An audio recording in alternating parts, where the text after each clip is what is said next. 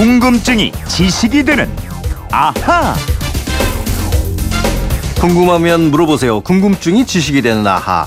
아, 휴대폰 뒷번호 사공일구 쓰는 청취자가 보내주신 문자인데요.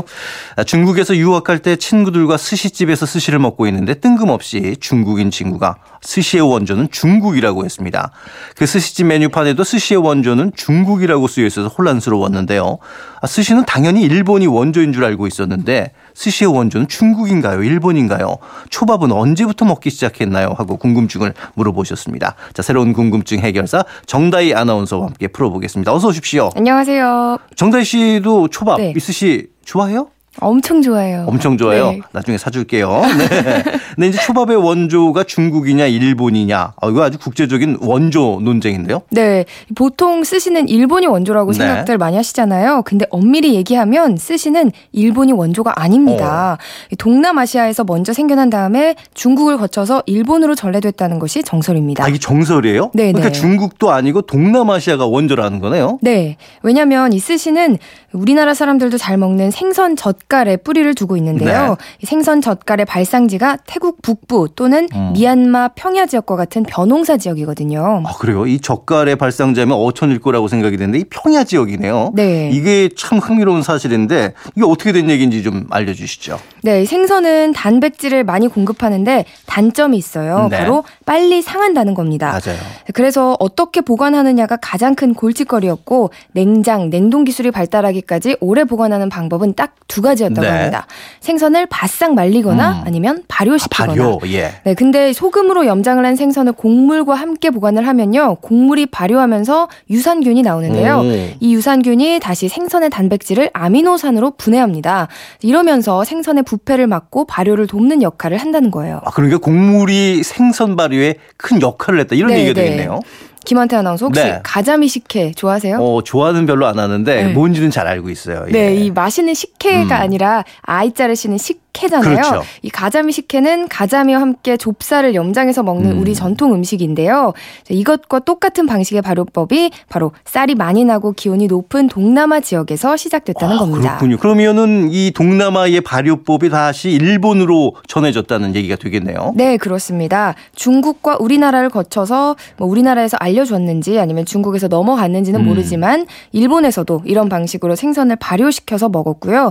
지금도 일부 지방에서는 붕어를 밥에 여러 달 절이는 방식으로 네. 만든 후나 스시를 어, 만들어 먹고 같아요. 있다고 합니다. 네. 초밥, 스시의 원조가 젓갈이었다는 얘기인데 네. 근데 일본이 세계로 전파하고 있는 초밥은 젓갈하고는 사실 다른 거잖아요. 네, 다르죠. 분명히 다릅니다. 젓갈, 절인 생선은 오랫동안 뒀다가 먹어야 하는 소위 슬로우 푸드잖아요. 그렇죠. 반면에 초밥은 이렇게 손으로 쥐어서 금방 만들어서 어. 곧바로 먹는 패스트푸드입니다. 그렇군요. 그렇다면 이제 중간에 무슨 일이 있었다는 얘기가 되는 것 같은데 무슨 일이 있었나요? 네, 일본에서는 아주 오랫동안 칠 세기부터 십구 세기까지 무려 천이백 년 동안요 음. 육식이 금지됐다는 사실을 아, 알고 계셨어요? 네, 그래서 그때 생선이 매우 중요한 식재료였고 생선을 활용한 음식 문화가 발달하기 시작했는데요.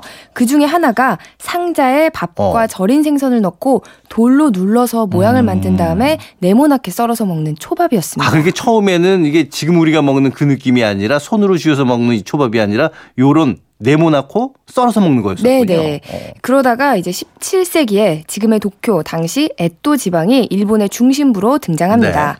도쿠가와 이에야스가 이 지역을 근거지로 삼으면서 음. 대대적인 개발이 시작되는데요. 이 공사를 하기 위해서 전국에서 많은 남성들이 몰려들었고 네. 이 남성들에게 포장마차에서 팔기 시작한 음식 중에 하나가 바로 지금 우리가 보는 형태의 초밥, 아. 일본말로 니기리 스시입니다. 그렇군요. 그러니까 그때 밥에 올린 생선은 그러면 절인 생선이었던 건가요? 음, 처음에는 발효된 생선이었지만요. 그 무렵에 식초를 만드는 양조장이 발달하면서 네. 맛이 좋은 식초로 생선의 발효 시간을 줄이는 초밥이 등장하기 음. 시작했고요.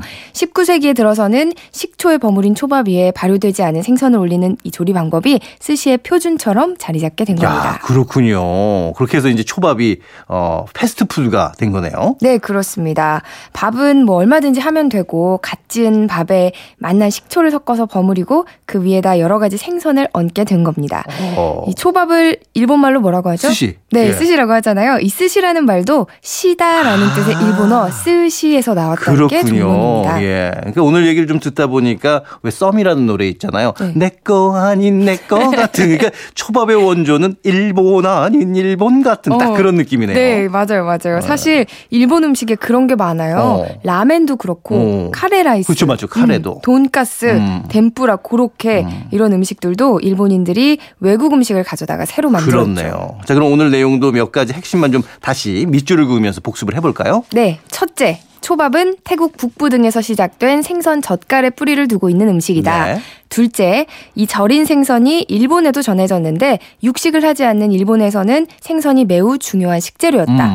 셋째, 특히 지금의 도쿄, 에도를 개발하면서 절인 생선의 신맛을 초밥의 신맛이 대신하면서 지금 같은 초밥이 만들어졌다 이겁니다. 아, 확실히 딱 정리가 되네요. 네. 사공일구 님 덕분에 어, 새로운 지식을 쌓게 됐고 사공일구 님도 궁금증이 풀리셨을 것 같아요. 선물 보내드리겠습니다. 자, 이렇게 평소 궁금한 게 있는 분들은 어떻게 하면 될까요? 그건 이렇습니다. 인터넷 게시판이나 엠비씨 미니 아니면 휴대폰 문자 샵 팔공공일 번으로 보내주시면 되는데요. 문자 보내실 때는 미니는 공짜지만 휴대폰은 짧은 건 오십 원, 긴 건 백 원의 이용료가 있습니다. 네, 지금까지 궁금증이 지식이 되는 아하 정다희 아나운서였고요. 내일 뵙겠습니다. 고맙습니다. 네.